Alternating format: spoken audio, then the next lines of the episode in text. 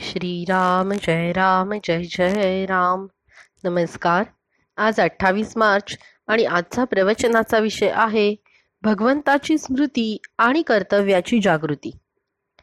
प्रत्येक मनुष्य बोलताना मी आणि माझे अशा शब्दांमध्ये बोलत असतो. म्हणजेच प्रत्येक व्यक्तीला ह्या दोन्ही बाबतीत काही कर्तव्य असतात. माझे या शब्दात शरीर आणि तत्सम सर्व गोष्टी येतात. आयुष्यात मी चे कर्तव्य परमेश्वर प्राप्ती हे आहे.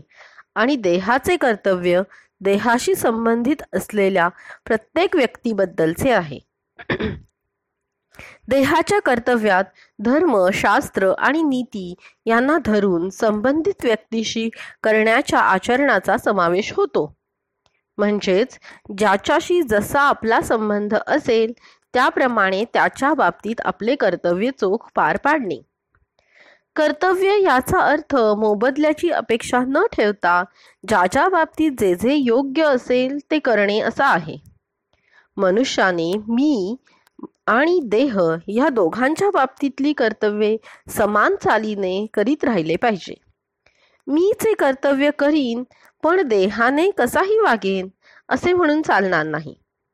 याचे कारण असे आहे की समजा एखादा मनुष्य नोकरी करत आहे तो तर ती नोकरी कशाकरिता करतो याचा विचार केला तर असे दिसते की ती नोकरी करायला दुसरे कोणी नव्हते. म्हणून म्हणून तो ती नोकरी करीत आहे नसतो. तर त्या नोकरीतून मिळणारा पैसा कुटुंब रक्षणाकरिता उपयोगी पडेल म्हणून तो ती नोकरी करत असतो.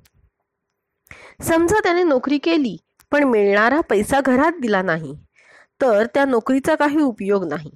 तसंच मी चे कर्तव्य म्हणजे भगवंताचे अनुसंधान आहे पण देहाचे कर्तव्य म्हणजे सदाचारण आणि संबंधित व्यक्तीशी असलेली कर्तव्य कर्तव्ये न केली तर नोकरी करून पैसे घरी न दिल्यासारखेच होईल.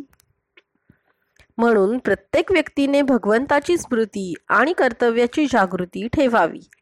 आणि या दृष्टीने आपले कुठे चुकते आहे याचा शोध दर आठ वाढदिवसाच्या निमित्ताने घेऊन प्रत्येकाने आपली उन्नती करून घ्यावी. जेवताना भोवती उदबत्तीचा सुगंध वास आणि तोंडात गोड गोड घास जसा असावा त्याप्रमाणे आपण बाहेर गोड बोलावे आणि आत भगवंताचे गोड नाम घ्यावे. म्हणजेच आपण आत बाहेर गोड असावे. ज्याप्रमाणे एखादा गवई पुष्कळ ताना मारतो पण शेवटी समेवर येतो. त्याचप्रमाणे भगवंताजवळ लक्ष ठेवून मग आपण काहीही केले तरी हरकत नाही. समेला विसरून मात्र उपयोग नाही.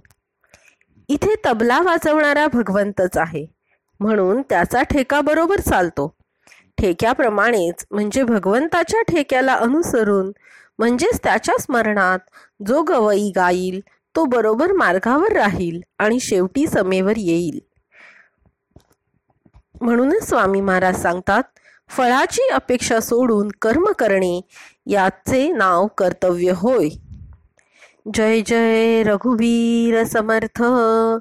धन्यवाद.